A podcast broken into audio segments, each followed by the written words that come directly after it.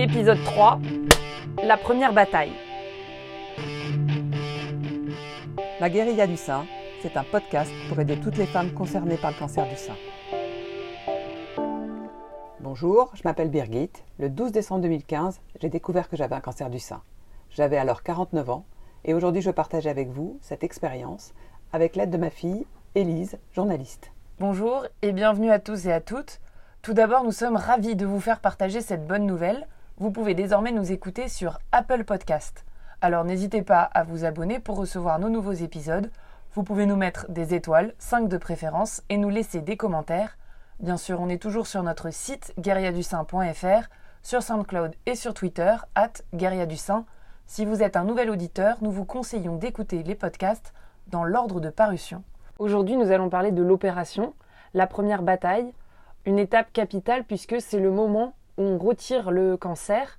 Mais attention, ce n'est pas si simple puisque avant de t'opérer, il y a eu une batterie de tests et surtout pas mal de stress. Oui, en fait, il s'est passé à, à peu près un mois pendant lequel on a cherché si j'avais des cellules cancéreuses ailleurs que dans mon sein. En gros, est-ce que le cancer s'était propagé? J'ai eu le sentiment de devenir un objet médical. Je suis passée par un tas de machines. Alors j'ai commencé par faire une radio des poumons, une échographie pelvienne pour vérifier si j'avais pas des métastases dans l'utérus, puis deux scintigraphies, c'est-à-dire des radios qui permettent de cibler les tumeurs. J'ai commencé par une scintigraphie cardiaque, puis une scintigraphie osseuse. Oui, donc tu as été vraiment scruté sous, sous tes moindres coutures en quelque sorte. Qu'est-ce que tu as ressenti dans ces moments-là? Là, vraiment, le moment où j'ai été le moins bien, où j'ai le plus peur, c'est pour la scintigraphie osseuse. Donc on met sur une table, l'opérateur t'installe, on te met une machine, et puis euh, la machine passe. Et l'opérateur et le médecin viennent me voir et me repositionnent au niveau du dos. Et refont passer la machine sans me dire vraiment euh, ce qui se passait. J'aime autant dire, j'ai toujours eu mal au dos. Tout d'un coup, je me suis dit, bah allez hop, j'ai du cancer jusque dans les os du dos, j'en ai partout. En 10 minutes, je me suis fait un film, ça a été un vrai stress. Puis en fait, euh, ils sont revenus et moi je me suis dit non, c'est pas possible, il faut vraiment que je comprenne ce qui se passe. Donc j'ai demandé à parler au médecin qui finalement a accepté de me parler une heure après et m'a dit ben euh, non non, vous avez juste une petite malformation et du coup, on avait besoin de repasser la machine parce que vous étiez mal positionné. Franchement, c'était pas grave, mais moi juste ce fait de venir me voir et de me dire ça, j'ai eu l'impression que j'allais mourir. Donc en fait, je conseille aux gens de si vous avez jamais le moindre doute, si vous ressentez une trouille quelconque, vous attendez, vous allez voir le médecin, même si c'est une heure, et vous discutez avec lui pour savoir ce qui, exactement ce qui s'est passé. Il ne faut pas partir, il ne faut pas rentrer chez soi avec la trouille. D'autant qu'au bout de ces examens, pour toi, c'était finalement plutôt bon signe. Il n'y avait pas de cancer euh, ailleurs, il n'y avait pas de cancer généralisé. Alors, il n'y en avait pas avec ces examens-là, mais pas si vite. Il y avait encore d'autres vérifications à faire. Concrètement, ce qu'on appelle la vérification des ganglions sentinelles. Ce qu'il faut savoir, c'est que les métastases ou les cellules cancéreuses se diffusent par la lymphe présente dans les ganglions. Dans le cas du cancer du sein, il est donc nécessaire de chercher la présence des cellules tumérales dans les ganglions. Et si on en trouve, bah, les ganglions doivent être enlevés pour éviter que le cancer se propage. Quand on nous opère, on enlève un ganglion sous le bras, il regarde le ganglion, si à l'œil nu il ne présente aucun signe de cancer, on n'en prélève pas d'autres, et puis le ganglion est analysé par sécurité. En revanche, s'il présente des anomalies à l'œil nu, ils en prélèvent un deuxième et un troisième jusqu'à temps qu'on en trouve un propre, c'est-à-dire sans cellules tumérales. En fait, c'est une chaîne de ganglions. Si les ganglions 1 et 2 sont contaminés, mais pas le 3, alors le 4 ne sera pas contaminé. En fait, pendant l'opération, ils enlèvent tous les ganglions qui sont visiblement contaminés à l'œil nu. Là, je pense que je comprends, mais du coup, pourquoi cette question des ganglions sentinelles est importante, vu qu'on les enlève de toutes les façons s'ils sont contaminés? Est-ce que, à côté de ça, il y a quand même un enjeu et un danger avec euh, cette, euh, cette, cette opération et cet examen-là? Quand on enlève les ganglions, et plus on en enlève, plus on a des risques d'avoir des douleurs dans les bras, des troubles de la sensibilité, et puis des fois, il y a même des cas où ça peut aller jusqu'à un handicap euh, beaucoup plus grave. En plus, si les, ganglions sentinelles sont atteints, ben, ça veut dire qu'on a plus de risques d'avoir des cellules cancéreuses ailleurs, qui auraient échappé aux examens précédents. Dernière précision, tout ça, là, ça se passe pendant l'opération. On ne peut pas savoir avant ce qui va se passer. Donc en fait, moi, c'est quand je me suis réveillée, la première question que j'ai posée, et je pense que je ne suis pas la seule, c'est est-ce que mon ganglion sentinelle était propre? Et puis, euh, est-ce qu'on m'en avait enlevé plusieurs? Et pour moi, ce fut un soulagement. On m'en a enlevé qu'un et il était propre. C'est impossible de savoir à l'avance parce que tout ça, ce dernier examen qui vise à savoir si le cancer s'est propagé, se passe effectivement pendant l'opération où déjà on t'opère du cancer. Donc ça fait beaucoup de choses le même jour. Oui, et il y a même autre chose. Enfin, on fait trois opérations le même jour.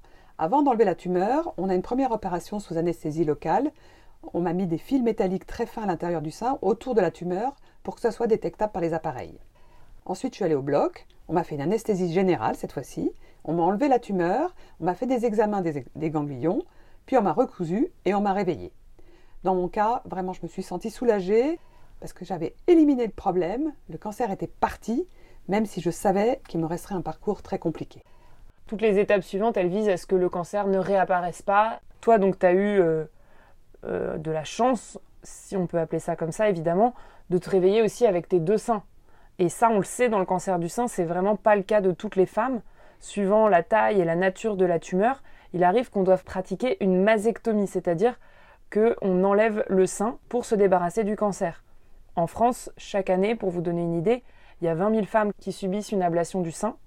Et même si on a voulu baser ce podcast sur ton expérience, c'est une question qui est fondamentale. Et donc on voulait euh, aussi faire intervenir une femme qui a, qui a subi ce traumatisme et vous faire écouter ce témoignage.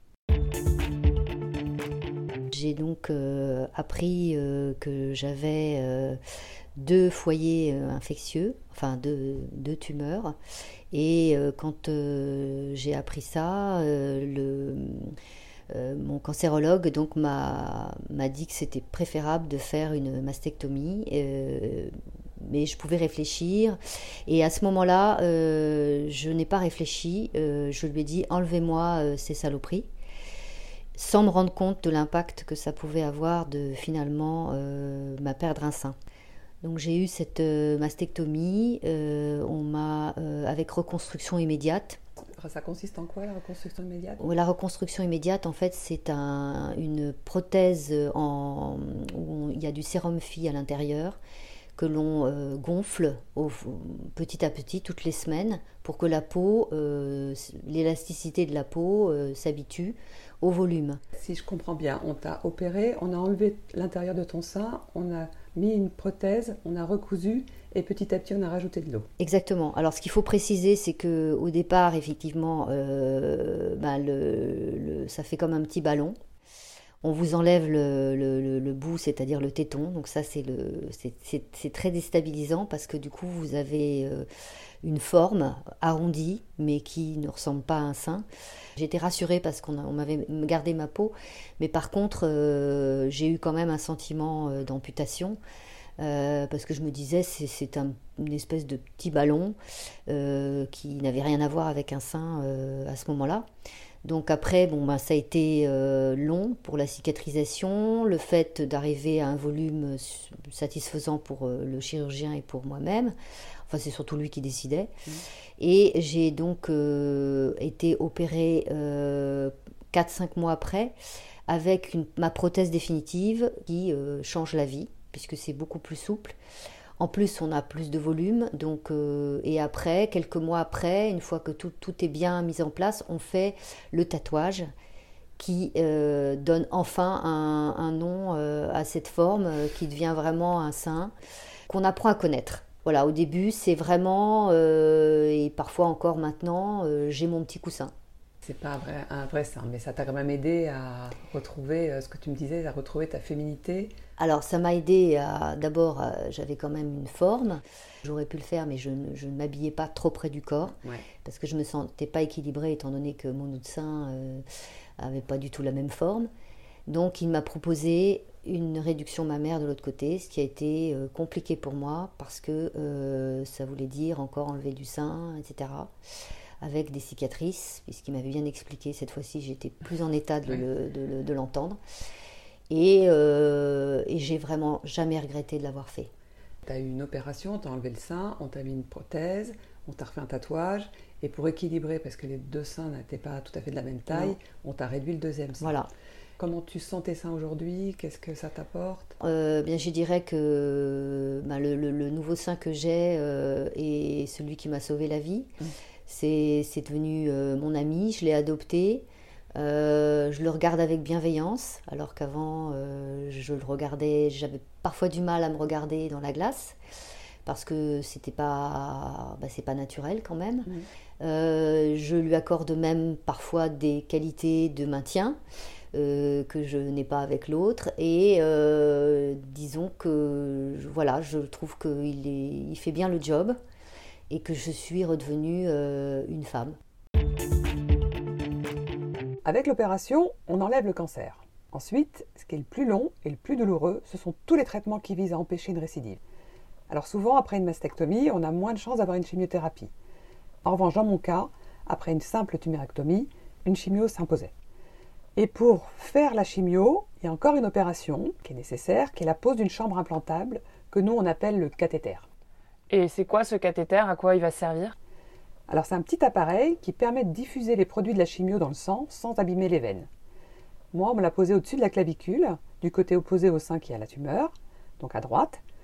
C'était une petite opération sous anesthésie locale, mais en fait, pour moi, c'était un moment très difficile. Je crois que j'ai pleuré du début à la fin, parce que c'est là où j'ai réalisé que j'étais malade. Je savais qu'après, on allait m'injecter des produits, que j'allais avoir plein d'effets secondaires. Euh, et du coup, j'ai pleuré, mais heureusement, le médecin et l'infirmière étaient vraiment gentils, ils ont l'habitude, ils m'ont aidé, ils m'ont rassuré. Elles savaient que la suite n'allait pas être drôle pour moi, hein. mais bon, elles ont été présentes et j'ai senti euh, une bonne solidarité. Le cathéter, en fait, c'est devenu le signe de ma maladie. Et tous les jours, en le voyant, je savais que j'étais malade.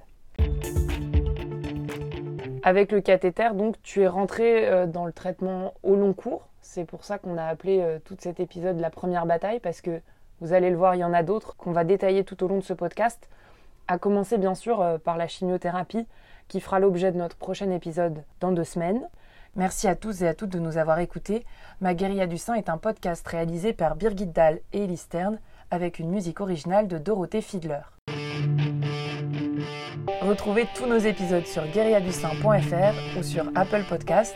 On souhaite toucher le plus de femmes possible, alors n'hésitez pas à partager le podcast et à nous laisser des commentaires. Rendez-vous mardi 11 juin pour le prochain épisode.